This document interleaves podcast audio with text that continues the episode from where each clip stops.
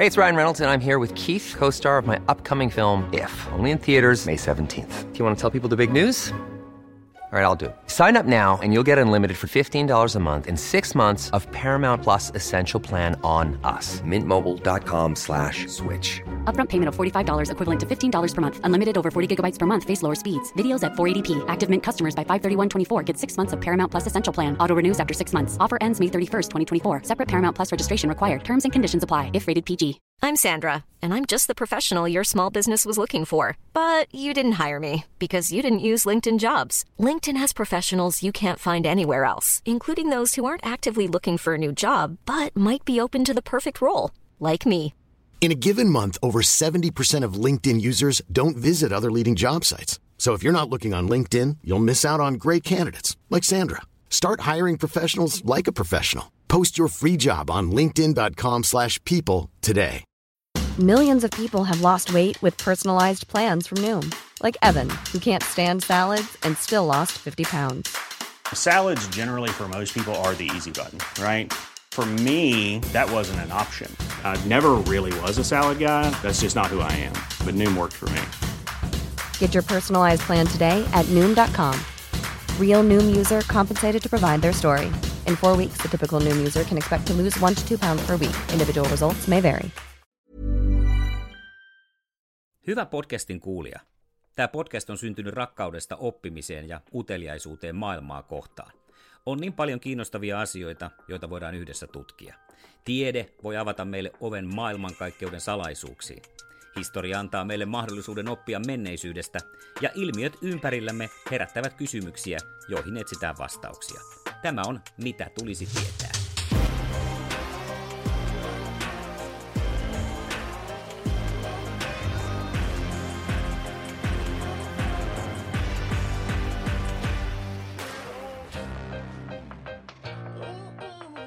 Tämä nousi oikeastaan mulle nyt sitten niin kuin tuolta populaarikulttuurin kautta aiheeksi, koska on puhetta ollut jo tässä vaiheessa tulevasta suurelokuvasta, joka käsittelee suurta miestä, jonka on kyllä väitetty olevan pieni mies, mutta ilmeisesti näinkään ei, ole Oikeastaan ollut. oli keskimittainen, ihan normaali mittainen omaksi ajakseen. Napoleon Bonaparte ja Risto Marjoma, Helsingin yliopiston historian tai historian yliopistolehtori. Miten mä nyt sen käänsin väärinpäin, vaikka kysyin ennen lähetystä, että miten se titteli menee, mutta ilmeisesti hyväksyt jonkun tuommoisen. Yliopiston lehtori, joo. No niin, sillä lailla ja sitten historian puolelta. Oletko nähnyt, että tämmöinen leffa on tulossa ja kuinka innolla odotat? Joo, on nähnyt. Itse asiassa mä olin tässä vähän miettinytkin, että mistä tämä aihe on keksitty tähän podcastiin, että miksi hän on juuri nyt ajankohtainen, mutta se on tietenkin se elokuva. Ää, en, en osaa sanoa. Mm, ää, hänestä on tehty aikaisemminkin elokuvia ja mikään niistä ei ole tainnut päätyä kenenkään kymmenen katsotuimman listalle, että ne on vähän semmoista pömpöösi tavaraa tyypillisesti, että saa nähdä miten. Se oli semmoinen elämää suurempi mies, josta on aika mahdoton tehdä elokuvaa kyllä. Niin, jännä nähdä, mikä se kulma sitten siinä on. Mennään sinne aikaan, mihinkä Napoleon syntyi, mistä se lähti tämä valitettavasti välillä myös pömpöiseihin tarinoihin johtava elämäntarina kehittymään siihen Euroopan aikaan, millaisessa Euroopassa elettiin, kun Napoleon otti suurimpia vaikutteita siihen, että millainen mies sitten loppujen lopuksi hänestä tuli. Niin, no edettiin sääty, säätyvallan aikaa sellaisessa yhteiskunnassa, jossa useimmat eurooppalaiset elivät, elivät kuninkaiden ja keisareiden ja ties minkä äh, hallitsijoiden alaisesta. Kaikki tiesivät paikkansa. Oli tämmöinen hierarkinen pyramiidi, siellä on papisto ylimpänä, sitten aateli, sitten sen jälkeen äh, porvaristo ja viimeisenä talonpojat. Ja tämä oli niin kuin semmoinen Jumalan asettama verkosto, jossa jokaisella periaatteessa oli paikkansa. Mutta käytännössä tämä järjestelmä ei ollut Hyvä podcastin toiminut kuulija. Tämä podcast on syntynyt rakkaudesta 1700-luvun oppimiseen ja uteliaisuuteen maailmaa kohtaan. On niin paljon kiinnostavia asioita, joita voidaan yhdessä tutkia. Tiede voi avata meille oven maailmankaikkeuden salaisuuksiin. Historia antaa meille mahdollisuuden oppia menneisyydestä, ja ilmiöt ympärillämme herättävät kysymyksiä, joihin etsitään vastauksia. Tämä on Mitä tulisi jäljestä. No tietää. hänestähän myöhemmin sitten ke- keksittiin ja kerrottiin kaikenlaisia lapsuuden. Hänhän on syntyjään siis Korsikan, Korsikan saarella. Ja on aivan mahdollisuuksien rajoissa, että hänen syntymävuotensa on itse asiassa väärennetty, koska syntymävuoden mukaan hän olisi syntynyt juuri sen jälkeen, kun Korsikan saari liitettiin Genovan tasavallasta Ranskan kuningaskuntaan. mutta hänen elämänvaiheissaan näyttää olevan semmoinen, semmoinen omituinen piirre, että hän tuntuu tekevän pari vuotta etuajassa asioita. Eli on aivan mahdollista, että hän on itse asiassa kaksi vuotta aikaisemmin syntynyt, kun, kun tota, hän myöhemmin sitten kirjautui sotilasakatemiaan. Ihan vaan ollakseen syntyperäinen kuninkaan alamainen, millä oli tuohon aikaan vielä niin kuin, niin kuin merkitystä. Hän ei ollut mitään ihan, ihan köyhää sukua ö, isäasiana ja, ja, ja itse asiassa jopa jonkinlaista pikkuaatelia tuolla Toskaanan herttuakunnan suunnassa Italiassa, mutta joka tapauksessa hän oli syntyjää mies, jolla niin kuin tulevaisuuden odotukset oli joko pappisuralla tai sitten mahdollisesti joku asianajaja, tai sitten mennä armeijaan, jossa joku luutantti tai kapteeni voisi olla se korkein. Eli mies, jolla siinä yhteiskunnassa ei pitänyt olla mahdollisuuksia sen pitemmälle. Mä joskus opiskelijoilta itse asiassa kysynyt tätä, että, että ajatelkaa, jos joku, tai sanonut, ehdottanut tämmöistä ajatusrakennelmaa, että ajatelkaa, että jos joku olisi hänen äidilleen ja isälleen ennustanut, että teidän lapsista tota, kahdesta tulee kuningas, kahdesta tyttärestä tulee kuningatar, ja sitten yhdessä teidän pojistanne, ei edes vanhimmasta, tulee Ranskan keisari. Niin mitä sanoisitte? Kun Ranska ei edes ollut keisarikunta. Niin, e- Eli periaatteessa sitä, mitä mä opiskelijoille olen sanonut, on se, että se, että joku heistä jonain päivänä on Suomen keisari, olisi todennäköisesti todennäköisempää kuin se, että Napoleon Bonapartesta tuli Ranskan keisari hänen syntyessään. Eli tavallaan aikanaan ainakin ollut kaikki mahdollista. Siis kaikki oli periaatteessa mahdotonta. Se oli juuri se, niin se niin. homma, se säätyyhteiskunnan olisi pitänyt tehdä tämän kaiken mahdottomaksi. Ja juuri tämän takia hän tosiaankin eli tämmöinen elämää suuremman elämän. Että että se, se on aika, aika lailla huikeaa, täysin käsittämätöntä. Itse asiassa hänen äitinsä eli varsin, varsin vanhaksi ja sitten myöhemmin hän asusteli siellä tota, tota, keisaripalatsin palatsin Uumenissa ja oli kuulemma kärttyisä vanha eukko, jota kaikki, kaikki sitten kiersi. Eli voi myös ajatella, että minkälainen elämä hänen äidillään on ollut. Et, et, et viimeisinä vuosina hän on Ranskan keisarin äiti. Et, nä, se, on, se on siis, sitä on ihan mahdoton niin kuin, samaistua tällaiseen ihmiskohtaloon. Se on niin poikkeuksellinen. Mulla tulee jotenkin tuosta mieleen sellainen, että äiti oli hieman ehkä katkera, kun lapsilla menikin vähän paremmin kuin mitä hänellä oli. Ainakin luultavasti hän ei arvostanut erityisemmin näitä hovin hömpötyksiä. Lisäksi hän ei koskaan Joo. oppinut puhumaan kauhean hyvää ranskaa.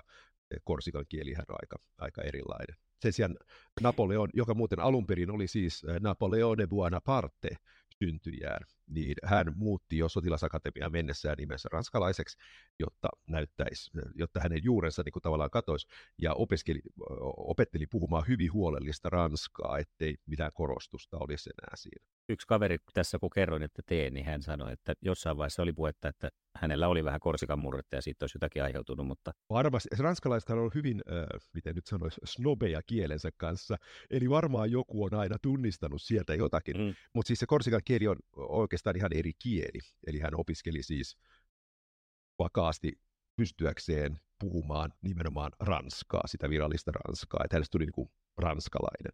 No miten se tie sinne sitten valtaan ja jopa melkein maailman huipulle lähti uren, urkenemaan se ura? Siis täysin totaalisen sattumavaraisesti, vaikka sitten myöhemmin monet historioitsijat ja elämänkerrottajat on kaikenlaista ollut löytävinään, niin, niin alun perin hän meni siis 15-vuotiaana sotilasakatemiaan. No, perheessä hän ei ollut se, joka lähetetään kirkkoon, ja vanhempi poika oli, oli enemmänkin ajateltu sitten tätä, tätä asiana ja uraa, niin sotilasakatemia oli aika luonteva vaihtoehto, mutta sielläkin hän itse asiassa näyttää siinä 15-16-vuotiaana haaveilleen enemmänkin tällaisen valistusajattelijan tulevasta urasta. Hän luki paljon filosofiaa ja muuta, eikä näytä ole mitenkään hirveän kiinnostunut niistä nimenomaan siitä sotilaista opetuksesta. Ja oletusarvo tosiaan oli, että hänestä tulisi joku tykistön luutantti, hän oli tykistökoulussa, joka oli semmoinen koulu, johon, johon saattoi myös ei-aateliset päästä, koska tykistössä ihan oikeasti pitää ymmärtää asioita, kuten matematiikkaa, ja aateliset ei jaksa sellaista, niin sinne saattoi päästä sitten tämmöiset alempisyntyisetkin.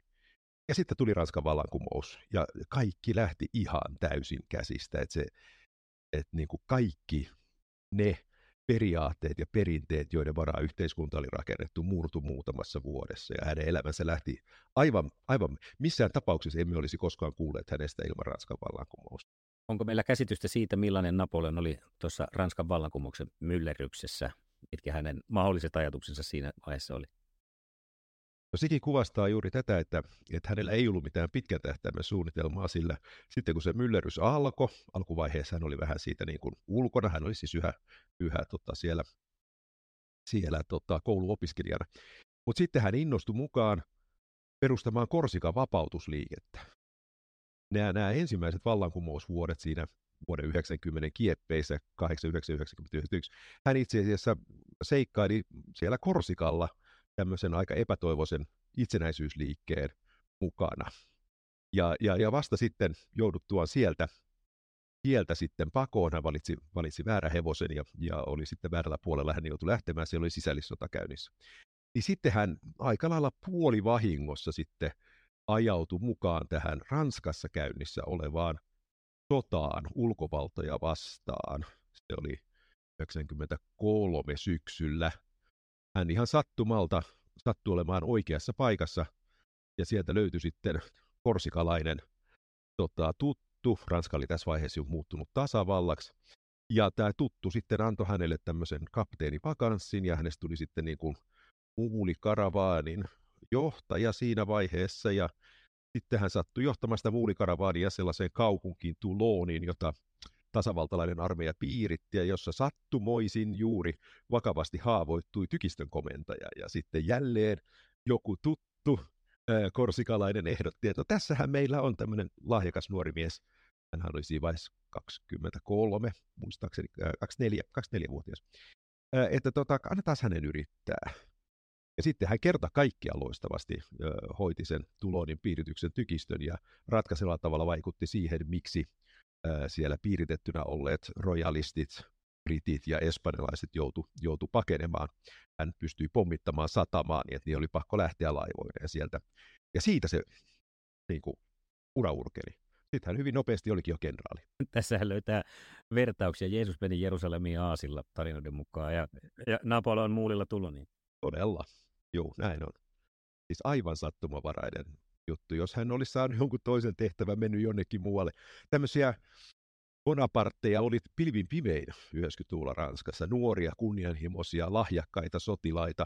Osasta heistä tuli kon- kenraaleita vaan päätyäkseen sitten tota, murhatuiksi, syrjäytetyiksi tai kaatuakseen taistelussa. Ää, osa taas ei sitten onnistunut oikein pääsemään mihinkään ja lopulta päätyi maanpakoon. Että hän on vain yksi, ehkä noin kymmen kunnasta tunnetusta, hyvin samankaltaisesta, mutta hänen onnen tähtensä kesti sitten aivan käsittämättömän pitkään. Tuskin kukaan heistä kuvitteli mitään sellaista, mitä, mitä hänestä sitten tuli. Keisarikunta käytännössä oli niin mahdoton ajatus 90-luvun alkupuolella Ranskassa. Ylipäätään kuningastakaan ei enää ole, ollaan tasavallassa. Eli palautellaan se vielä mieliin. Se sota, mikä siinä oli käynnissä, mainitsit, se oli ulkopuolisia rojalisteja vastaan, eli sieltä yritettiin pistää sitä tasavalta-ajattelua kuriin. Näinkö se meni? No se sota oli syntynyt jo, syntynyt jo 92 siinä vaiheessa, kun tota, sukset meni pahasti ristiin tälle tasavallaksi muuttuneen, ää, tota, tai muuttumassa ole. Mm. se on hyvin sekava itse asiassa. Teknisesti ottaen se oli yhä kuningaskunta siinä vaiheessa. Vallankumoushan ei alkuvaiheessaan syrjäyttänyt kuningasta, vaan tarkoituksena oli, oli tämmöinen perustuslaillinen Mutta vuoteen 1992 mennessä tilanne oli jo aika tulehtunut, ja sitten lopulta yksi näistä Ranskan tasavaltalaisista porukoista, girondistit, päättivät käyttää tämmöistä perinteistä keinoa parantaa omaa poliittista asemansa julistamalla sodan ulkovaltoja kohtaan, joiden oletettiin toki olevan jo siinä vaiheessa hyökkäämässä alkuvaiheessa Itävaltaa. Ja siitä sitten laajeni, tuli tämmöinen ensimmäinen liittokunta Ranskaa vastaan. Ja vuotta myöhemmin ollaan sitten siellä Toulonin kaupungissa, jossa on sitten näitä ranskalaisia rojalisteja, että se on tavallaan sisällissota, he on siis niitä, jotka vastustaa tasavaltaa, mutta he on saanut tuekseen espanjalaisia ja ää, tota, brittiläisiä ja jotain italialaisia joukkoja. Ja tähän sitten Napoleon ensimmäistä kertaa onnistui. Mutta siihen mennessä sota oli siis käyty Ranska vastaan suurin piirtein muu Eurooppa jo vuoden ajan. Hmm. Tämä oli siis, voidaan nostaa semmoiseksi ensimmäiseksi merkittäväksi Napoleonin sotasaavutukseksi. Kyllä ehdottomasti joo. Ja, ja ehdottomasti siksi ratkaisevaksi, koska hän hyppäsi tästä suoraan tämmöiseksi kansansankariksi ja, ja sai hyvin pian sitten prikaatin kenraalin arvon, eli siinä hypittiin aika monta pykälää yli. No mennään saavutuksesta toiseen. Mikä sieltä nousi seuraavaksi esiin, jos tästä tulunista mennään eteenpäin? No muutama vuotta myöhemmin sitten hän on vähän semmoisessa tilanteessa, että ei ole sitä, sitä tota, kuten sanottua, niin näitä on kymmeniä vastaavia nuoria kunnianhimoisia miehiä ja, ja satoja työ, työttömiä upseereita tässä vaiheessa. Ja hän sitten norkoilee Pariisin kaduilla.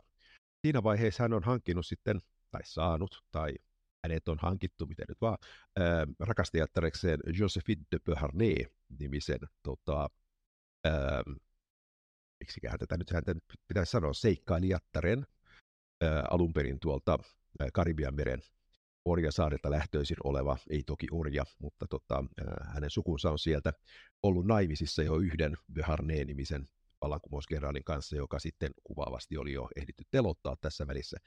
Niin he lyöttäytyivät yhteen Bonaparte, lahjakas nuori kenraali, ilmeisesti Josephine näki hänessä tämän, ja Josephine taas tällainen ää, piirien juonittelija, hän piti salonkia, jossa sitten kävivät kaikki. Tässä vaiheessa 90-luvun alussa naisilla on itse asiassa ollut aika suuri rooli ää, politiikan teossa Ranskassa tämmöisten epävirallisten salonkien ja sitten tämmöisten tota, ää, rakastajatar-suhteiden kautta.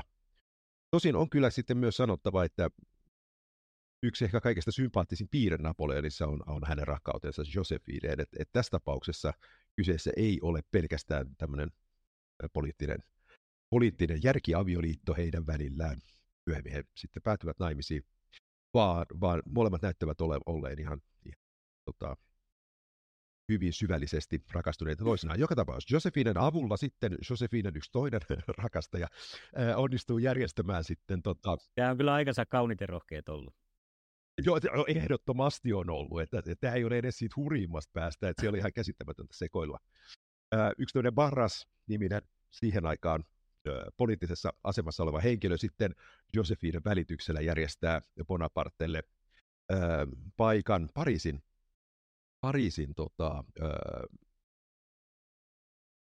Pariisiin asetettujen sotajoukkojen komentajana, ja sitten siellä tulee yksi tällainen rojalistikapina, jossa sitten Napoleon, tai oikeastaan Bonaparte vielä tässä vaiheessa, Bonaparte sitten pelastaa tämän tasavallan yksinkertaisella, varsin yksinkertaisella keinolla sieltä, kun sitten nämä, nämä mellakoiva väkijoukko lähestyy tätä kansalliskonventin rakennusta, niin hän asettaa sitten tykkejä kadun varrelle ja avaa suoraan tykki tulee väkijoukko.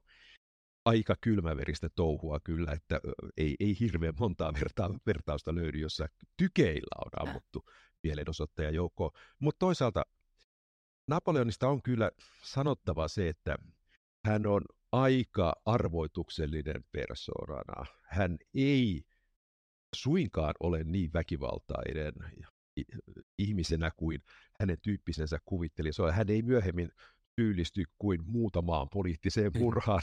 Useimmat hänen vastustajistaan päätyy pikemminkin karkotetuiksi tai syrjäytetyiksi. Eli hänessä ei kyllä löydy tällaista sadistista piirrettä.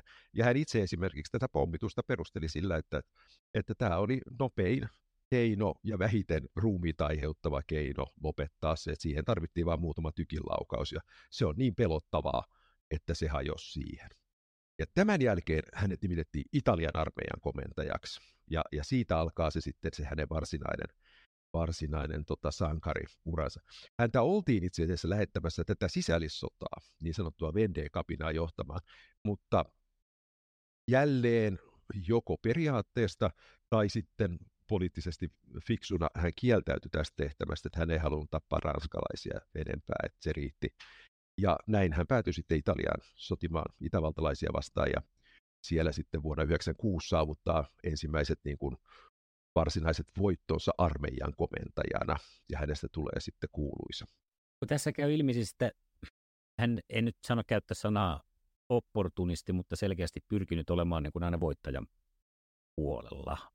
Mä mietin vain, että, Kyllä että onko siellä ollut minkäänlaista tasapainoilua tämän, tämän nyt sitten niin vallankumousihanteiden ja, ja vahva hallinnon välillä, vai siellä on sitten puettu ne haalarit päälle, mitkä näyttää parhaiten sopivan? Ehdottomasti näin. Hän siis nuorena haaveili tämmöisestä valistusajattelijan urasta, että siitä voimme päätellä, että ei hän kyllä mikään konservatiivi mm. ollut, että, että rojalistia hänestä tuskin olisi saanut.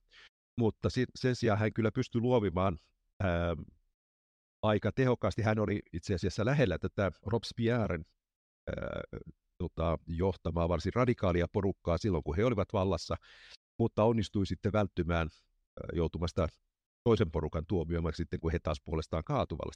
Että hän onnistui aina putoamaan jaloilleen, ja kaikesta päätellen hän on hyvin pragmaattinen.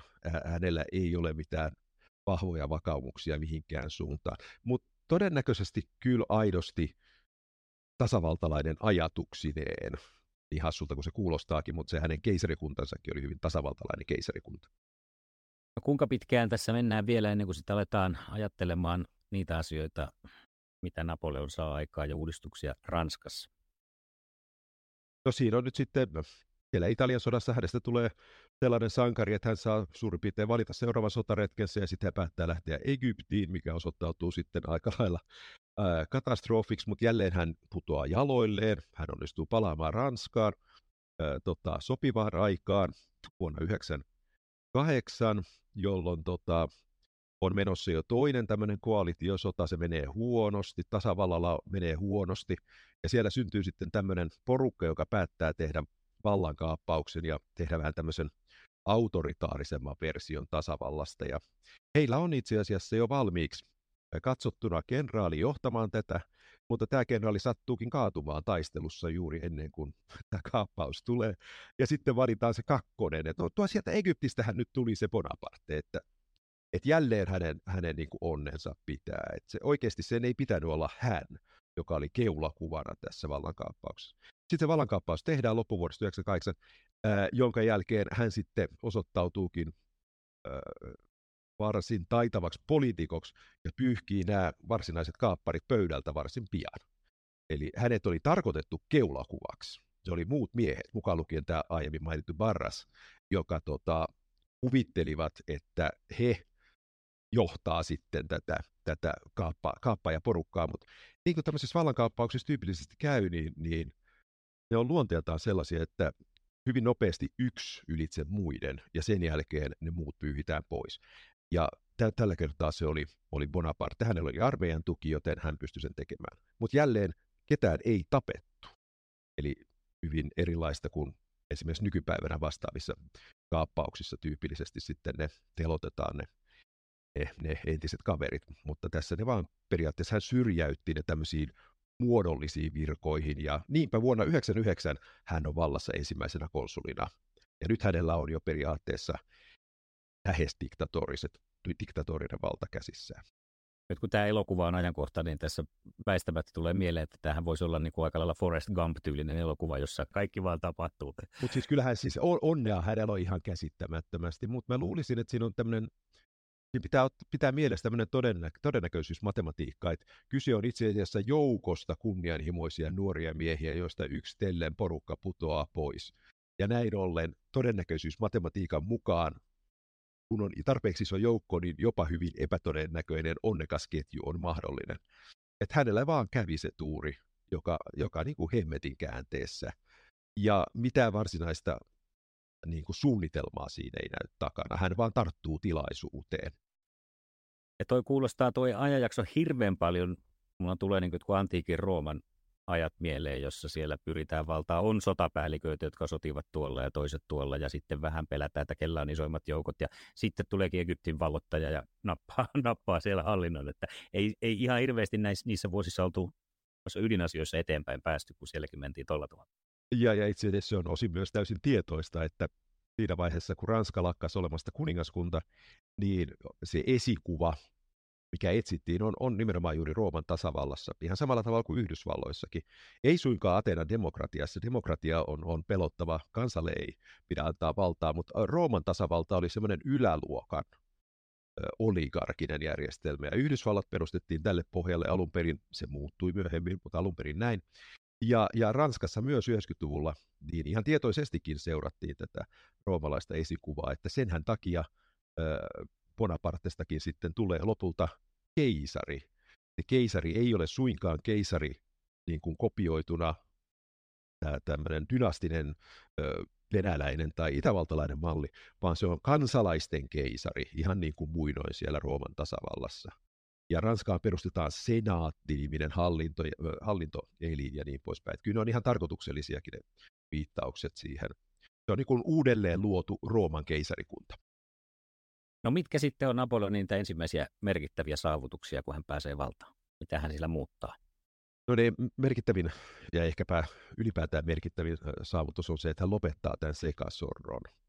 Että koko 90-luku meni kyllä, että mulla on luennoillakin ollut, mä oon Ranskan vallankumouksesta luennoinut, niin pitänyt tehdä oikein kaavakuvio, kuka tappoi kenet missä vaiheessa ja, ja mitä kaikkia puolueita siellä ehti olla vallassa ja muuta. Mutta hän onnistuu hyvin nopeasti vakiinnuttamaan asemansa ensimmäisenä konsulina ja tekemällä se vielä semmoisena keinona, jota nyt ei voi pitää aivan epäsympaattisena, eli Eli jakamalla valtaa sopivasti kaikille.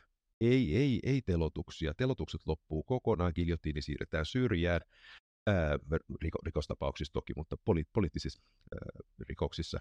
Ja hän yrittää etsiä tällaista kultaista keskitietä kaikessa mahdollisessa hän ryhtyy tekemään sovintoa kirkon kanssa, johon on, on, on välit poltettu. Hän ryhtyy jopa tekemään sovintoa maanpakoon ajettujen aatelisten kanssa.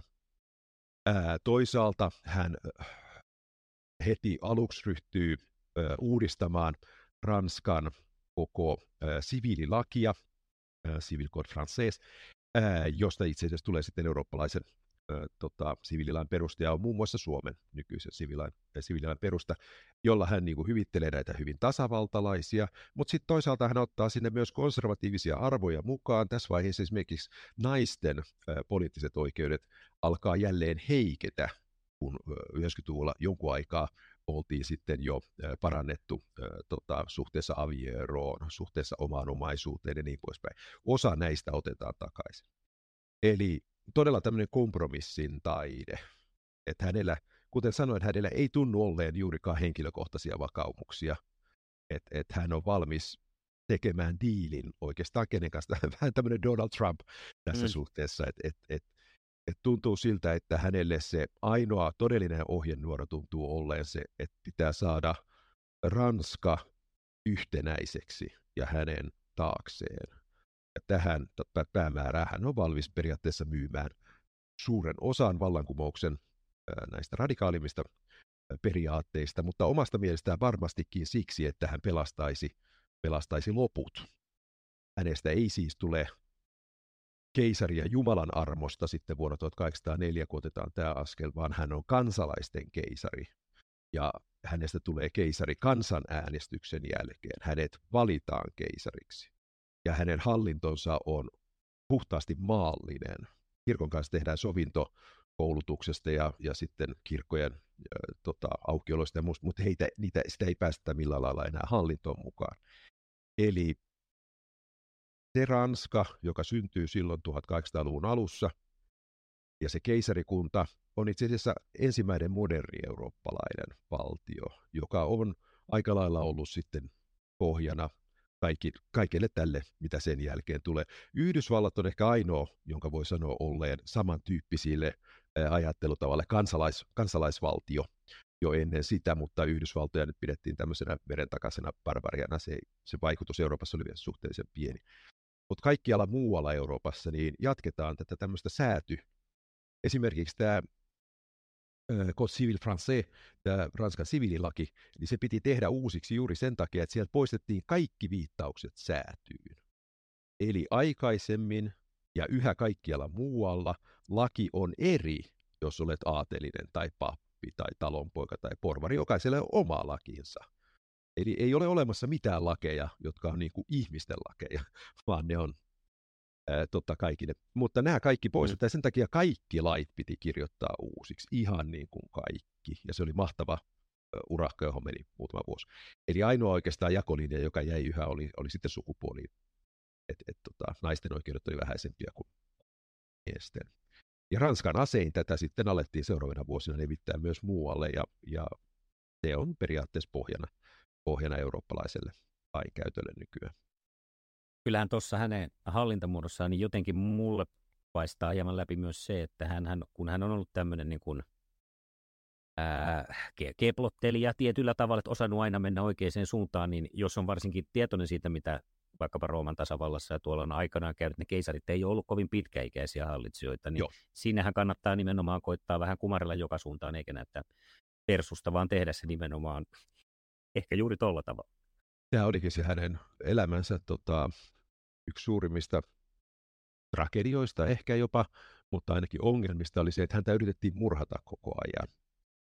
Pommihyökkäyksiä, ampumisia, kaikenlaisia juonia paljasteltiin koko ajan sen nä, aika ennen kuin hänestä tuli keisari. Se oli yksi keskeinen syy siihen, miksi hän lopulta sitten päätyi siihen, että hänestä on paras tulla keisari, jotta sitten ää, vallan perimys eteenpäin voitaisiin järjestää seuraavalle keisarille, joka on hänen poikansa. Eli häntä ei kannata murhata, koska se ei enää johda mihinkään. Eli, eli tämä, tämä tämmöinen yritys lepyttää kaikkia oli, oli se keskeinen päämäärä, mutta siihen hän ei koskaan päässyt, koska hänen vastustajansa oli nyt sitten radikaaleja vallankumouksellisia, eli niin sanottuja punaisia siellä vasemmalla, tai oli nyt sitten näitä, näitä tota, ää, rojalisteja, perinteisen yhteiskunnan kannattajia, eli niin sanottuja valkoisia shuaneja siellä oikealla. Nämä värit, punainen ja valkoinen, tulee juuri tältä, tältä ajalta, Ranskan vallankumouksen ajalta, oikeisto ja vasemmisto. Ää, niin tota, molemmissa tiedostetaan, että tämä äijä pitää saada hengiltä, koska se muuten voi onnistua periaatteessa luomaan semmoisen valtion, joka tekee meidän tavoitteet mahdottomiksi. Ja tämä sitten selittää sekä sitä keisarikuntaa, mutta myös sitten osaltaan sitä, miksi Napoleonin Ranska on ensimmäinen moderni valtio, mutta se on nimenomaan ensimmäinen moderni diktatuuri. Eli valta on kyllä tiukasti keskitetty sitten yhden miehen käsiin. Se on myös poliisivaltio aika vahvasti. Silloin esimerkiksi otettiin käyttöön ajatus siitä, että rappukäytävässä ää, pitää olla tota, talon asukkaiden nimet ei se ole sen takia, että vieraiden on helpompi löytää, vaan se on sen takia, että poliisille on helpompi tarkistaa, onko täällä etsintäkuulutettuja ihmisiä. Että tällaisia, tällaisia asioita kyllä siinä oli. Cool fact a crocodile can't stick out its tongue. Also, you can get health insurance for a month or just under a year in some states. United Healthcare short term insurance plans, underwritten by Golden Rule Insurance Company, offer flexible, budget friendly coverage for you. Learn more at uh1.com. Hey, it's Ryan Reynolds, and I'm here with Keith, co star of my upcoming film, If, only in theaters, May 17th. Do you want to tell people the big news?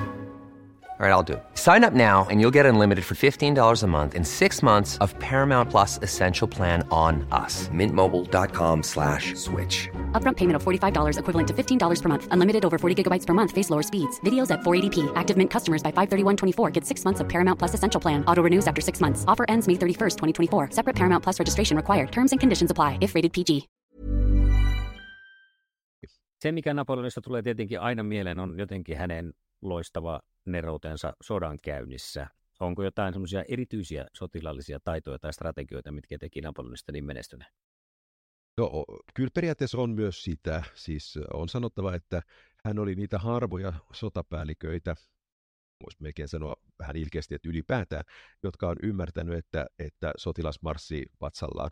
Eli on ymmärtänyt, kuinka tärkeää on logistiikka ja huolto, kuinka tärkeää on erittäin seikkaperäinen suunnittelu kaikessa suhteessa. Sitten kun taisteluita tuli, niin yleensä niissä taisteluissa ne oli tavallaan käyty jo ennen kuin ne alkoi, eli hän oli jo saavuttanut semmoisen ylivoimaisen aseman, missä. Tämä on se toinen puoli. Ja tässä suhteessa kyllähän varmasti hän voi, voitti vissi yli sata taistelua tai jotakin omia laskujensa mukaan ainakin uransa aikana. Toinen puoli siinä on kuitenkin sitten se, että hän selvästikin luotti tähän onnen, onnen tähteensä. Että hänellä oli tällainen ö, iskulause tai maksimi, jota hän käytti niin kuin kuvatessaan tätä omaa, omaa sotastrategiaa, että kun epäilet, hyökkää. Et sitten kun taistelussa tulee semmoinen hetki, että kukaan ei tiedä mitä on tapahtumassa, täällä on niin kuin ruudin savua joka puolella kauhean mekkala päällä ja ollaanko me voitolla, ollaanko me häviöllä, kaikki on niin kuin menettänyt kontrollin ja näin tuon ajan taistelut oikeasti käytiin. Ei se ole sellaista niin kuin jossain strategiapeleissä tai elokuvissa, ei kato sinne, sinne ruudin savuun ja, ja sitten se oli siinä. Kerrotaan esimerkiksi, että ää, tota Wellingtonin herttua Waterloon taistelussa hänen yksi suurista vihollisistaan, niin myöhemmin kertoi, että taistelun aikana hän ei oikeastaan nähnyt yhtään mitään, koska hän, koko taistelukenttä oli ruudissavun peitossa. Silloin tällöin tuli aina joku viestinviejä ja hän antoi sille jonkun komennon täysin ymmärtämättä, että mistä on kysymys. Yhden kerran hän sattui näkemään sotilaita ja hän yritti kutsua niitä luokseen. Mutta ne oli itse asiassa belgialaisia sotilaskarkureita hänen armeijasta ja ne yritti ampua hänet. Että tämä on niin kuin se todellisuus. Mutta tässä tilanteessa niin Napoleon oli tämä maksimi, että siinä vaiheessa, kun koko homma alkaa näyttää siltä, että mä en ymmärrä mitään, niin siinä vaiheessa on parata määrä, paras määrätä kaikille hyökätkää. Koska jos ollaan häviämässä, niin mitään ei menetetä. Mutta entä jos ollaankin voittamassa, niin tällä varmistetaan se voitto. Eli hänellä oli kanttia tehdä sellaisia asioita, mitä mihin harva kenraali sitten lopulta, hän oli uhkapeluri, uhkapeluri niin kuin loppuun asti, ja yleensä se tuotti hänelle voiton. Kyllähän hän urallaan myös kärsi joitakin tappioita, mutta yleensä käytti tätä. Eli tämmöinen erittäin tarkka suunnittelu ja huolto ja toisaalta luottamus itseensä, ne varmaan oli ne merkittävimmät edut hänelle.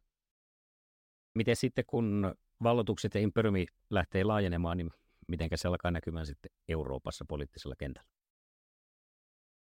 Niin, no se alkoi, sehän alkoi jo ennen hänen, hänen aikansa, että tämä ensimmäisestä koalitiosta lähtien niin Ranskan armeija tuli voittoisia, sillä ei ole mitään tekemistä hänen kanssaan, silloin enemmänkin tekemistä ihan toisen miekkosen Lazar Carnot nimisen vallankumousjohtajan, joka kehitti Ranskasta ensimmäisen valtion, jolla on asevelvollisuusarmeija. Eli koska kaikki ranskalaiset ovatkin kansalaisia, eivätkä kuninkaan alamaisia. Perinteisesti alamaiset on alamaisia, niitä kerätään veroja ja kuningas ylläpitää sotajoukkoa, jolla puolustetaan alamaisia. Ja näin ollen alamaisilla ei ole mitään tekemistä oikeastaan sotimisen kanssa. Nyt ollaan tasavallassa, joten kaikilla kansalaisilla on velvollisuus puolustaa maata. Ja näin Ranska pystyi pistämään pystyyn yli miljoonan miehen armeijan, joka oli täysin ennen kuulumatonta. Aikaisemmin muutama sata tuhatta oli niin kuin se yläraja. Öö, siis sotalaitoksen, ei, ei yhtään kenttäarmeijaa, mutta miljoona miestä kaikkiaan ja jo 90-luvulla oltiin sitten lähdetty levittämään tätä vallankumousta Italiaan, Alankomaihin, Saksaan.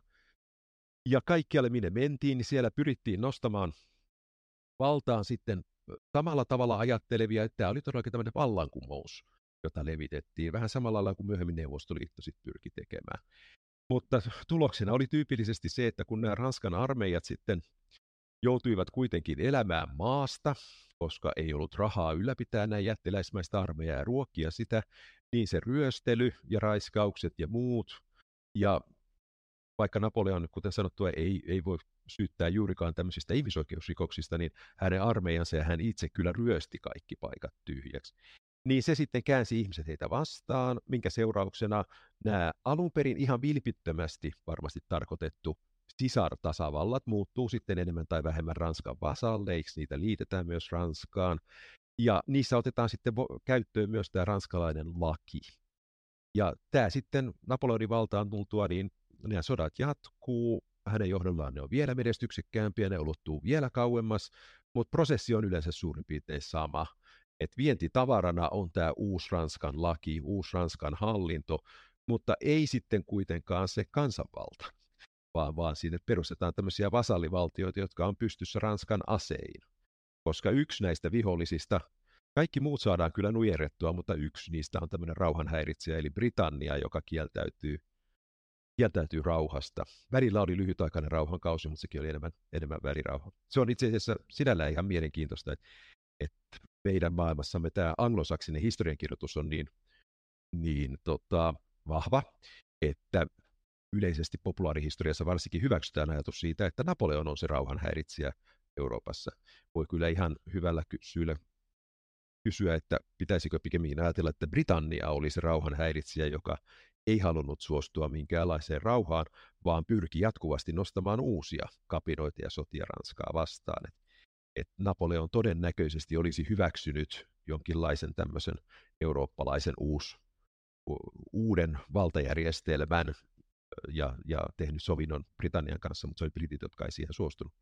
Mutta lopputuloksena on siis tosiaankin, että, että aseiden voimin levitetään vallankumouksen äh, tota, hallinnollisia oikeudellisia arvoja. Eikö se nyt ole tämä vanha, että voittajat kirjoittaa, että jos se olisi mennyt se Waterloo eri lailla, niin olisiko tarina meillä hieman erilainen? Waterloolla ei ollut oikeasti mitään merkitystä. Se on, se on just tätä anglosaksista historiakirjoitusta, että sehän tapahtuu vasta sen jälkeen, kun Napoleon on jo kerran syleiltetty vallasta ja sitten hän vuonna 1815 lyhyeksi aikaa tulee uudestaan valtaan. Häntä vastassa on niin järjetön ylivoima, ettei hänellä ollut mitään, mitään mahdollisuuksia. Itse asiassa Waterloon taistelu käytiin juuri ennen, kun Ranskaan olisi, te, olisi tehnyt invaasion tämmöinen jättiläispäinen preussilais, itävaltalais, venäläinen armeija, johon hän ei olisi pystynyt millään vastaamaan. Mutta koska se on oikeastaan ainoa taistelu koko 20 vuotta kestäneessä sodissa, jossa britit ihan oikeasti voitti jotain, niin siitä on tehty sitten anglosaksisessa historiankirjoituksessa tämmöinen valtava, valtava. Mutta sanotaan, että jos britit olisi suostunut rauhaan aikaisemmin tai, tai jos, jos Venäjän kanssa ei olisi mennyt sukset ristiin tai jotakin, eli että jos Ranska olisi voittanut, niin epäilemättä näin yleensä. Sama koskee ensimmäistä ja toista maailmansotaakin, että jos toinen osapuoli olisi voittanut, niin sitten siitä kerrottaisiin. So, sotien, se kuka on oikeassa sodassa, määrätä, määritellään vasta sodan jälkeen. Oikea puoli voittaa sodan aina, koska se on se, joka pääsee kertomaan, miksi se käytiin. Mulla oli tässä nyt siis ylhäällä totta kai tämä Waterloon taistelu, joka itse korosti, että se ei ollut kovinkaan niin kuin merkityksellinen Napoleonin kannalta, mutta mihinkä me sijoitettiin tämä Trafalgarin taistelu? Äh, joo, no Trafalgar se on nyt toinen semmoinen, siis Waterloosta täytyy nyt myös sanoa sekin seikka, että et, tota, kaksi asiaa oikeastaan itse asiassa sitä ei voittanut britit, vaan se voitti preussilaiset ää, tulemalla illalla paikalle. Sitä en, ei tiedetä, miten taistelussa olisi käynyt ilman preussilaisten tuloa. Ja toinen on se, että toki britit saavutti myös pienempiä voittoja. Espanjassa sori, taisin sanoa, että ne ei ollut voittanut kertaakaan. Siellä kyllä, mutta tämmöistä keskeistä voittoa ei. Trafalgar taas on niin kuin pikemminkin päinvastainen, että tällainen, tällaisia Trafalgaria oli ollut useita erityisesti 90-luvulla. Trafalgarin oikeastaan merkitys on ainoastaan siinä, että se oli viimeinen kerta, kun, kun Ranska ja sen liittolaiset edes yritti jollain lailla haastaa Britit merellä. Eli se oli siinä mielessä ratkaiseva voitto.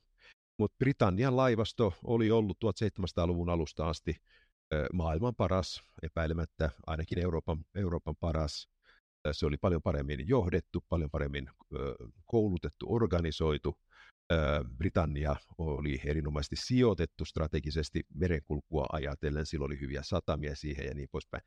Ja näitä taisteluita käytiin, Ranska yritti haastaa 90-luvulla 1800-luvun alussa, mutta sitten kun tässä Trafalgarissa jälleen kerran tuli turpiin ja jälleen kerran ranskalais, Espan, tässä tapauksessa ranskalais-espanjalainen laivasto lyötiin ja menetti suuren osan laivoistaan, niin sitten Napoleon ajatteli, että no nyt kyllä riitti, että tämä oli tässä. Ja sen merkitys tulee lähinnä. Tietenkin on myös se, että voittaja kaatui mikään ei tee parempaa, parempaa niin kuin jälkimaineille kuin kuolla kunniakentillä, että tämä amiraali Nelson kaatui siinä taistelussa, niin se nosti hänet sitten Britanniassa itse asiassa aika lailla vastaavaan tämmöisen ylittämättömän, yliluonnollisen sankarin rooliin kuin mitä Napoleon on, on, on, on tota Ranskassa. Ja täällä oli sitten siinä mielessä merkitystä jatkolle, että tämän jälkeen oli käytännössä mahdotonta, että Britanniaa voisi mitenkään pakottaa ulos sodasta että seuraavat kymmenen vuotta vielä sodittiin, mutta Ranskan, Ranskalle ei oikeastaan ollut niin kuin keinoja. Ranska oli kyllä voitolla koko ajan siellä mantereella, aina siihen Venäjän retkeen asti, mutta ei mitään keinoja pakottaa Britanniaa tekemään rauhaa. Et Britit siellä saarella aina vain odotteli ja sitten teki jäynää ja kiusaa ja aina rahoitti ja tuki kaikkia yrityksiä Ranskaa vastaan, että he toimi tämmöisenä ikuisena rauhanhäiritsijänä, jolle, jolle tota, aika pitkälti se, että nämä sodat kesti näin pitkään, johtui juuri tästä seikasta, että nämä kaksi ei pääse toisesta kurkkuun kiinni ja Britannia ei suostu hyväksymään mitään rauhaa, vaan, vaan mieluummin jatkaa tätä peliä tällaisena. Mainitsit Venäjän hetki sitten, millainen se oli se Napoleon armeijan Venäjän väliset tota noin, kohtaamiset.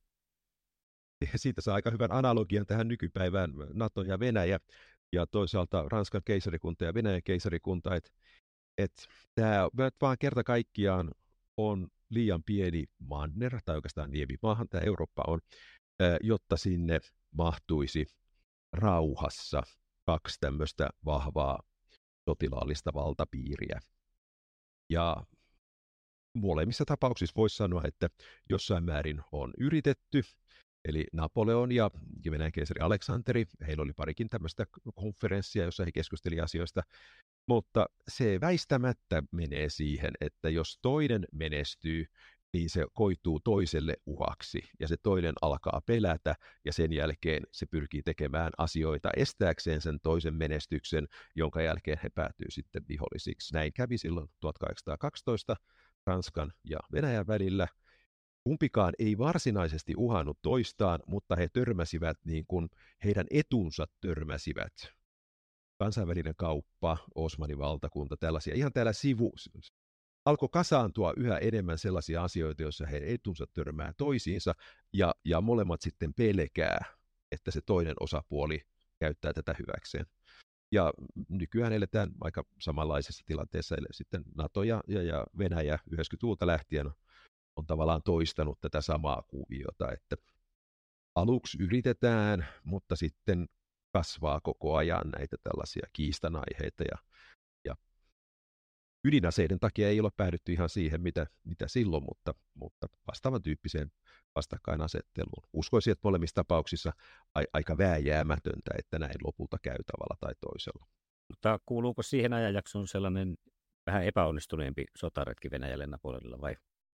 Joo, ja siitähän on tietysti paljon, paljon puhuttu siitä sotaretkestä ja, ja, ja siitä, että miksi se, kun se, se, on, se on selvästi niitä dramaattisimpia puolia tässä hänen hän siinä vaiheessa on, on, voisi sanoa Euroopan valtias, lähes kaikkialla hän kokoaa tämmöisen 800 000 miehen ö, sotajoukon lähes kaikista Euroopan maista, paitsi tietysti Britanniasta, joka on hänen vihollisensa, pari muuta pikkujuttua, ö, ja hyökkää sitten sinne itään, ja se näyttää ihan mahtavalta ja, ja, ja mahtipontiselta. Ja sitten populaariversion mukaan se tuhotaan se Grand Armee, tämä suuri armeija, ja vain 30 000 jää eloon. Ei se todellakaan mennyt ihan, ihan tällä lailla oikeasti.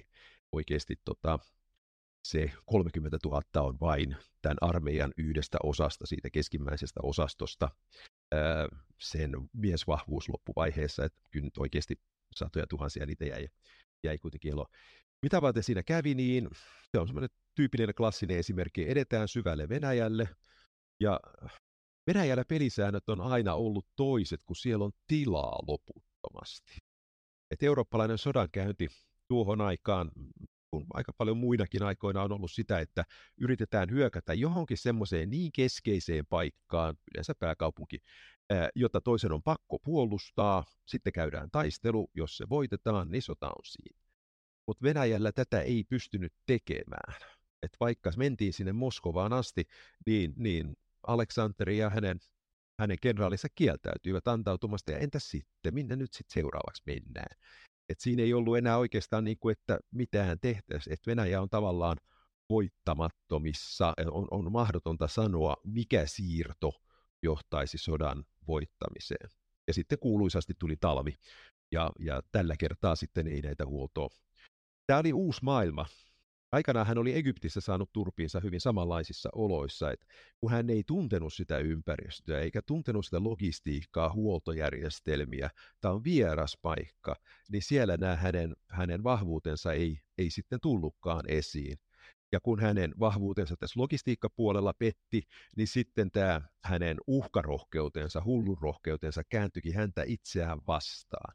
Ei olisi kannattanut mennä sitä Kenraalit varotteli häntä siitä Moskovasta menosta jatkuvasti ja monta kertaa, mutta hän luotti siinä nyt siihen onnen onkeensa. Et siinä vaiheessa, kun ei enää riitä ne perusteet, jolla hän on menestynyt, tämä logistiikka ja, ja, ja, ja suunnittelu, niin sitten hän luotti siihen onneensa ja sekä Egyptissä että sitten täällä Venäjällä traagisemmin niin epäonnistui. Se on sillä mielenkiintoista, että toinen hyvin samankaltainen tässä suhteessa oli Adolf Hitler toisen maailmansodan aikana, joka myös tota, aluksi menestyi hyvin sillä, että hän luotti omaan onnen tähteensä, luotti omaa vaistoonsa, mutta myöhemmin se sitten saattoi johtaa hyvinkin, hyvinkin traagisiin päätöksiin hänen kannaltaan, muun muassa juuri siellä Venäjällä, eli Neuvostoliiton alueella.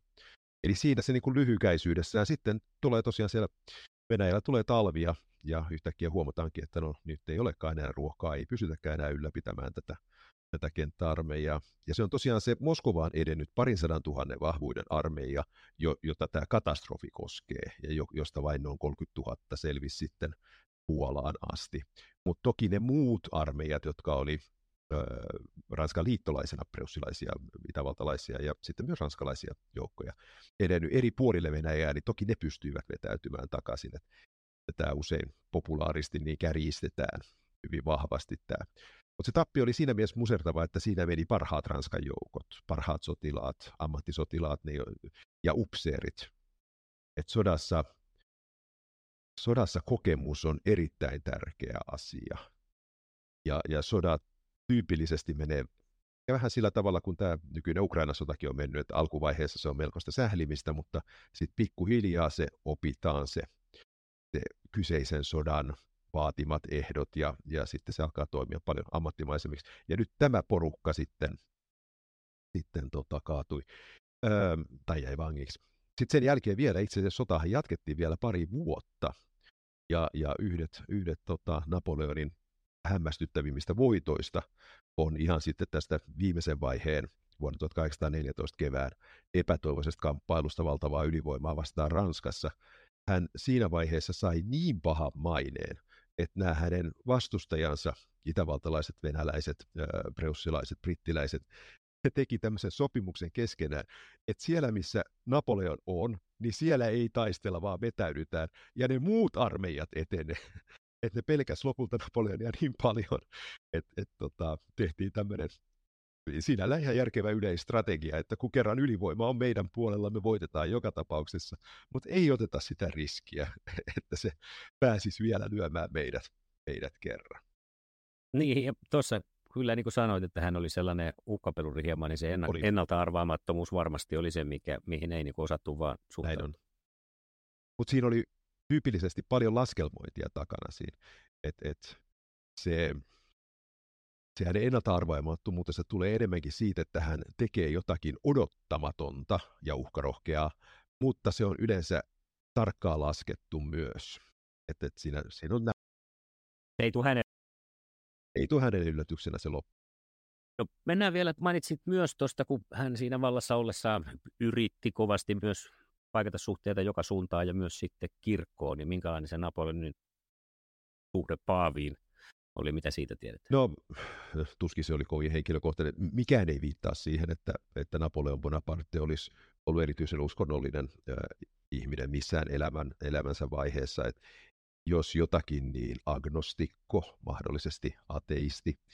Hän oli hyvin pragmaattinen ihminen kaikessa, että myös suhteessaan Paaviin kyse on ollut, ollut poliittisesta neuvottelusta.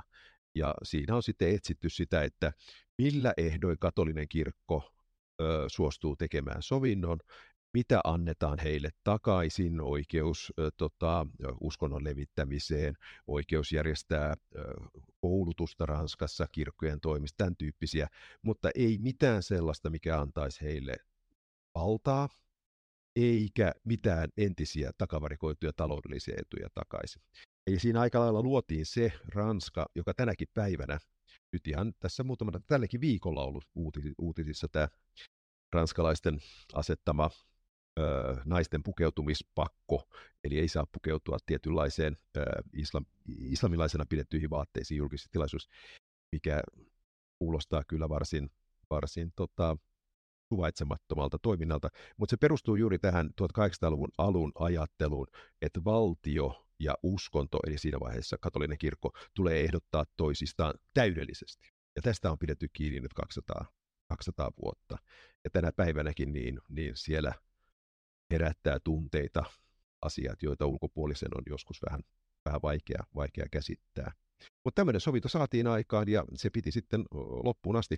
Katolinen kirkko, eli Paavi, voitti siinä sitten taas paljon siinä mielessä, että nyt voitiin vapaasti sitten tota, toimia siellä Ranskassa, joka kuitenkin oli se keskeinen vaurain katolinen maa itse asiassa maailmassa siinä vaiheessa. Ja olihan se tietysti kiva, että Paavi oli sitten jopa kruunaamassa, kruunaamassa tota, Napoleonia ja Josephineä, mutta, mutta se nyt oli vain showta, ei sillä ollut varsinaista merkitystä. Tuossa täysin juuri, että yksi myös tällainen populaarikulttuurin niin kuin selkeä tarina siitä, milloin valtio ja kirkko taistelee keskenään, niin sattumoisin tulee mulle mieleen lapsuudesta muskettisoturit. Joo. Siellä ollaan aika samoissa ympyröissä. Joo, tämä on, tämä on semmoinen, mutta tämä on ollut aina tonne näihin aikoihin 1800-luvun taitteeseen asti tämmöinen ikiaikainen kysymys, koska katoliselle kirkolla ja kirkolla ylipäätään oli paljon valtaa keskiajalta lähtien. Katolinen kirkko hoiti ja kirkko ylipäätään hoiti terveydenhuollon, koulutuksen, silloin oli paljon hallinnollista valtaa ja muuta. Et ennen tätä, mitä Ranskassa tehtiin nyt sitten tämä uusi, uusi valtio, Napoleonin johdolla, niin ennen sitä ei valtiota ollut edes olemassa siinä mielessä, kun me nykyään ajatellaan. Että se ei ollut valtio, joka vastaa terveydenhuollosta, koulutuksesta, köyhäinhoidosta. Periaatteessa kaikki tämmöinen sosiaali, niin se oli, se oli niin kuin muiden. Valta oli jakautunut useammille eri tahoille ja kirkko oli yksi niistä. Ja siitä oli aina jo seurannut sitten tämmöistä, tämmöistä kahnausta kanssa. Mutta Ranskassa nämä revitään nyt todella tiukasti erikseen ja, ja siellä tämä on muuttunut jotenkin niin pyhäksi klausaaliksi, että, että tänä päivänäkin niin siellä hyvin herkästi syntyy riitoja aika tämmöisistä pikkumaisista asioistakin, kun ne tuntuu rikkovan tätä periaatetta. Tuleeko muita esimerkkejä nyky-Ranskasta mieleen, miten Napoleon olisi vaikuttanut identiteettiin ja kansallistunteeseen? No toki ainakin siinä mielessä, että Ranskallahan on tämmöinen pitkäaikainen trauma siitä, että siitä asti, kun Ranska tuhat vuotta sitten kuningaskuntana syntyi, aina tuonne Napoleonin aikoihin asti Ranska oli se johtava eurooppalainen suurvalta. Väkirikkain, rikkain, vahvin sotilasmahti ja niin poispäin. Mutta 1800-luvulla se loppu. Napoleon oli viimeinen Syistä, jota ei vieläkään täysin ymmärretä, Ranskan väestökasvu pysähtyi jo 1800-luvun alussa, kun se muualla Euroopassa alkoi pysähtyä vasta sata vuotta myöhemmin. Ja näin ollen jopa Britannian väestökasvu 1800-luvun myötä Ranskaa suuremmaksi, vaikka se oli ollut vain noin kolmannes vielä 1700-luvun alussa. Saksa menee ohi, Venäjä menee ohi ja niin poispäin. Ranska ei tämän jälkeen ole ikinä saavuttanut sellaista asemaa, eikä Ranska ole saanut uutta Napoleonia sen, sen suuret sodat on ollut joko torjuntavoittoja, niin kuin ensimmäinen maailmansota, tai sitten erittäin nöyryyttäviä tappioita, niin kuin, niin kuin toinen maailmansota. Et Napoleon on heille yhä se, se suuri kansallinen sain. Se on se heidän Mannerheiminsa, koska sen jälkeen ei ole tällaista, tällaista henkilöä tullut. Ja toisaalta siinä on sitten tietenkin se vallankumouksen perinne, joka Ranskassa on, on, on, on niin kuin pyhä. Että vallankumous loi koko tämän nykyisen länsimaailman heidän mielessä, mielestään jos tavallaan näin, näin tekikin. Ja se näkyy esimerkiksi siellä, että, että Ranskassahan tulee sitten tällaisia keltaliivimielenosoituksia, josta koko liikenne pysäytetään ja kaikki kärsii, niin siitä huolimatta sitten kun haastatellaan kadulla, niin ihmiset on sitä mieltä, että kyllä on oikeus osoittaa, että ajatus lakosta, ajatus mielenosoituksesta on, on niin kuin osa ranskalaista sielua, sitä yhteiskuntaa, koska se tulee sieltä vallankumouksen ajatuksesta. Että valtio on tavallaan kansan vastapuoli tai vihollinen jopa. Sitten siinä on myös sellainen erikoinen piirre, että vallankumouksen jälkeen tähän päivään asti Ranskan politiikka ei ole kertaakaan palannut vakaalle pohjalle. Kaksi ja vuotta kohta. Et sitä ennen oli tämä kuningaskunta, mutta sen jälkeen niillä on ollut kuningaskuntia ja keisarikuntia ja tasavaltoja ja tasavallat kaatuu ja hallitukset kaatuu. Heidän nykyinen, nykyinen presidenttinsä, niin hän perusti itselleen ihan ikioma puolueen päästäkseen presidentiksi, ja se nousi täysin tyhjästä. Ranskalaiset puolueet, niin kuin puoluekenttä heittelehtii koko ajan puolelta toiselle, oikeisto, vasemmisto, kaikki, niin kuin, siellä ollaan koko ajan liikkeessä. Se ei ole koskaan enää päätynyt semmoiseen niin kuin vakaaseen tilanteeseen. että jotenkin tämä vallankumous on, on tehnyt protestoinnista niin kuin sitä valtavirtaa ihmisille, ja sen takia vallankäyttö Ranskassa on hyvin vaikeaa. Mitenkäs sitten, kuinka Napoleonin tarina jatkuu, sanotaan sodan loppuhetkellä? No ei se sitä kovin kummoisesti. Se, silloin kesällä 1814, kun hän ensimmäisen kerran hä- hävisi, niin hänelle annettiin tämmöinen pikkuinen Elban saari sitten niin kuin lohdutusvoitoksi aika kummallinen ilmiö sinällään, joka kuvastaa tätä tämmöistä vanhan maailman säätyajattelua, että jos joku on keisari, niin pakko hänellä on olla jotain, jota hän voi hallita, niin että otetaanpa tämmöinen pikkuinen saari Italian rannikolta. Kuka sen, kuka sen hänelle antoi siis?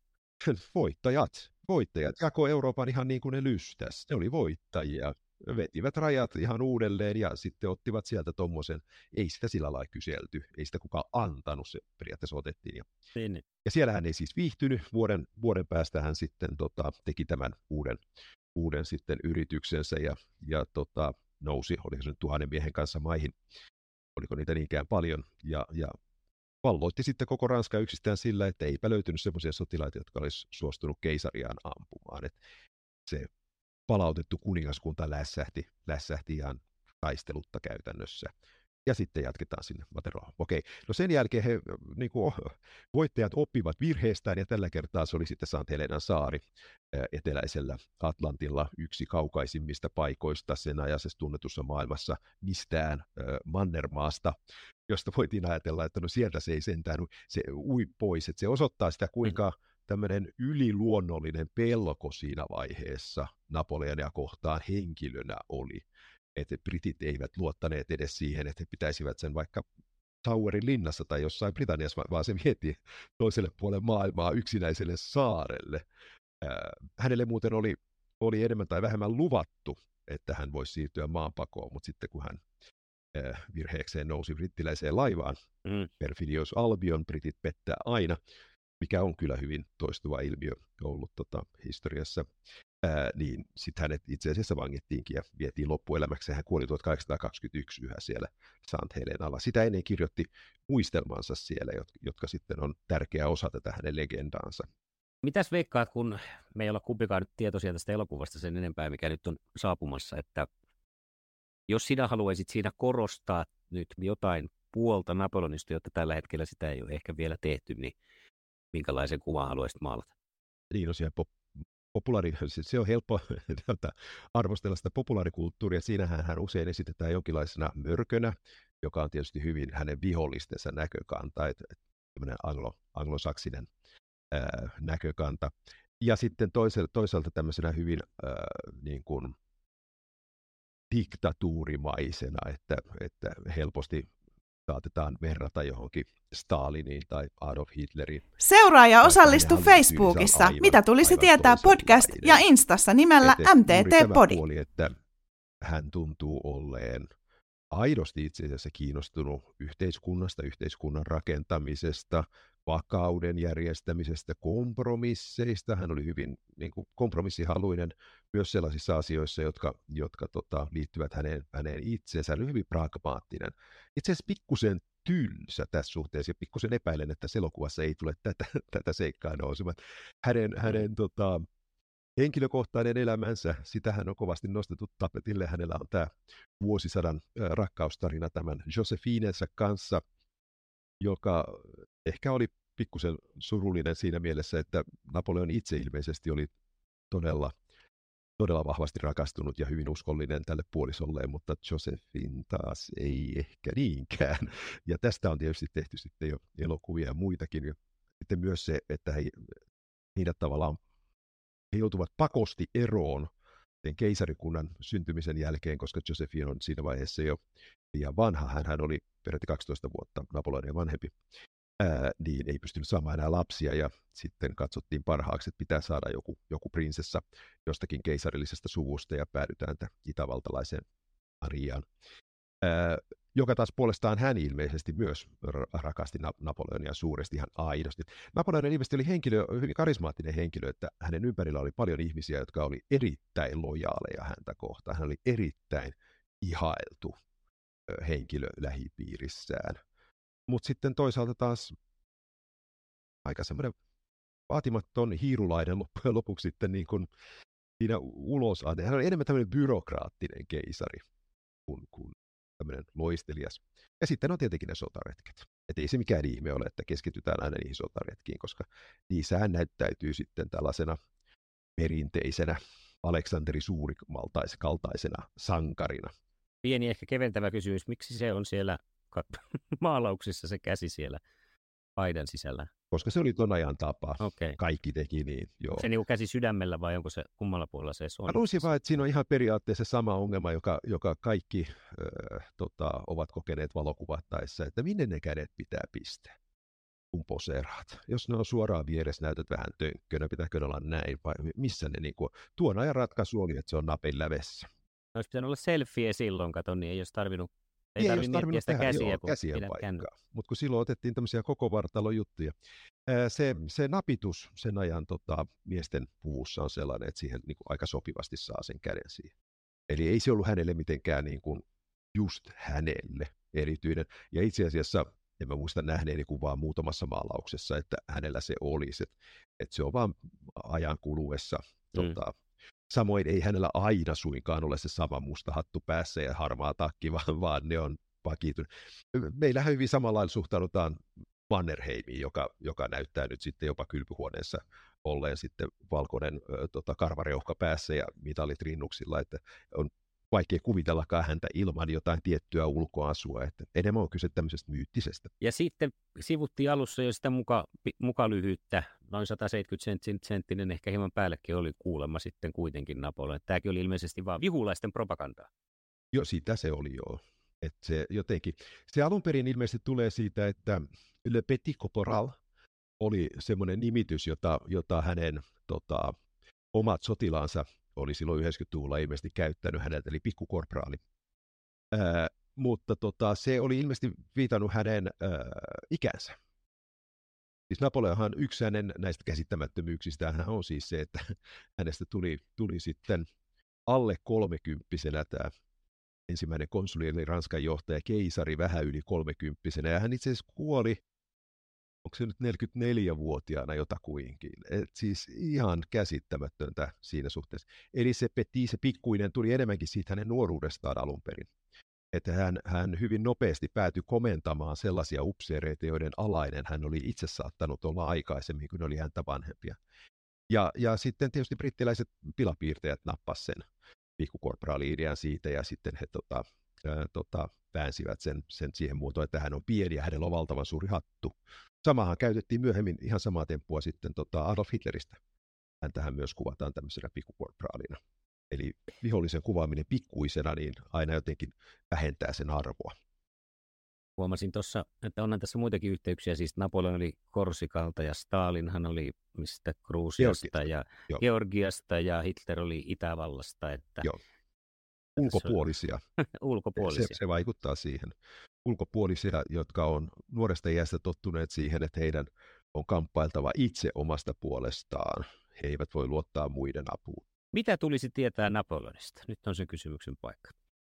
No ehkä se oleellisin tieto hänessä on juuri tämä hänen roolinsa tämän meidän nykyaikaisen länsimaisen eurooppalaisen maailman luomisessa. Se, että hän oli hyvässä ja pahassa se, joka pitkälti loisen hallintomalli, missä me itse asiassa vielä tänä päivänäkin eletään. Lait, poliisilaitos, kansalaisuus, kaikki tämmöiset asiat, niin ei tietenkään hän itse, vaan hänen, hänen tota, alaisuudessaan olleet ö, lakimiehet, ö, poliitikot ja niin poispäin, mutta hän oli johtajana siinä. Eli ei tästä tarvitse, tästä kun ikkunasta katson ulos, niin tuossa on Suomen Pankki vastapäätä, niin, niin tota, tämmöinen keskuspankkilaitos ja siihen liittyvät järjestelyt tota, liittyy myös paljon tähän vallankumouksen aikaan. Et, et hirveän paljon semmoista, mitä me ei nähdä, liittyy juuri häneen.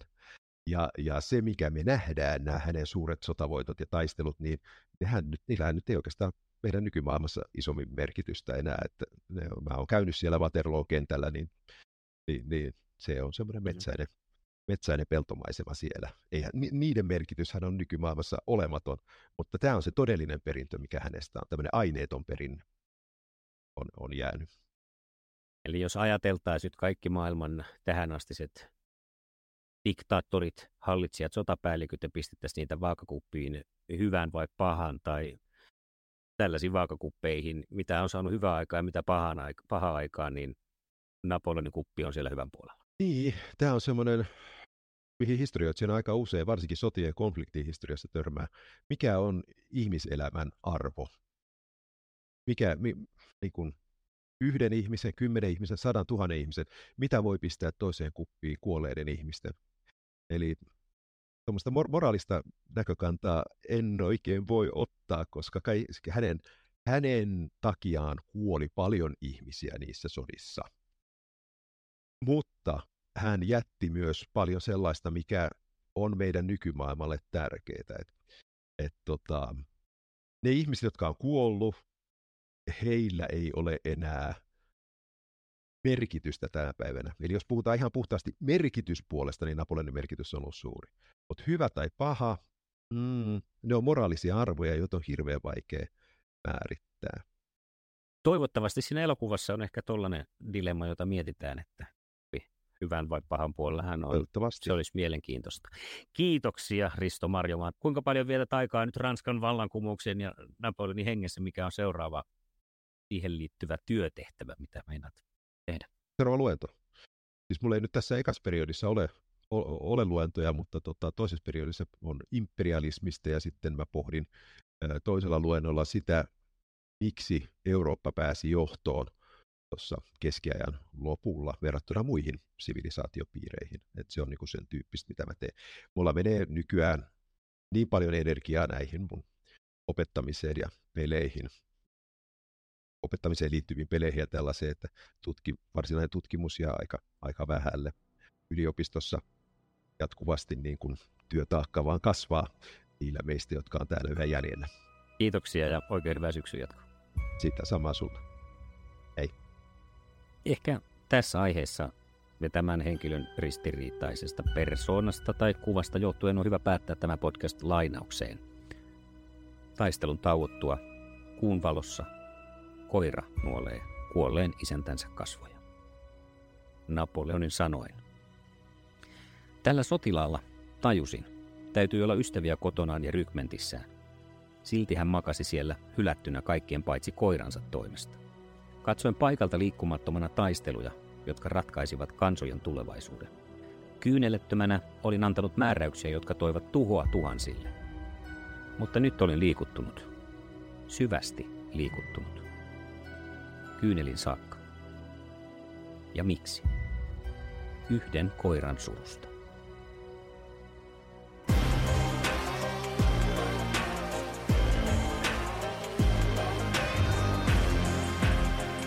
Seuraa ja osallistu Facebookissa Mitä tulisi tietää podcast ja Instassa nimellä MTT Podi.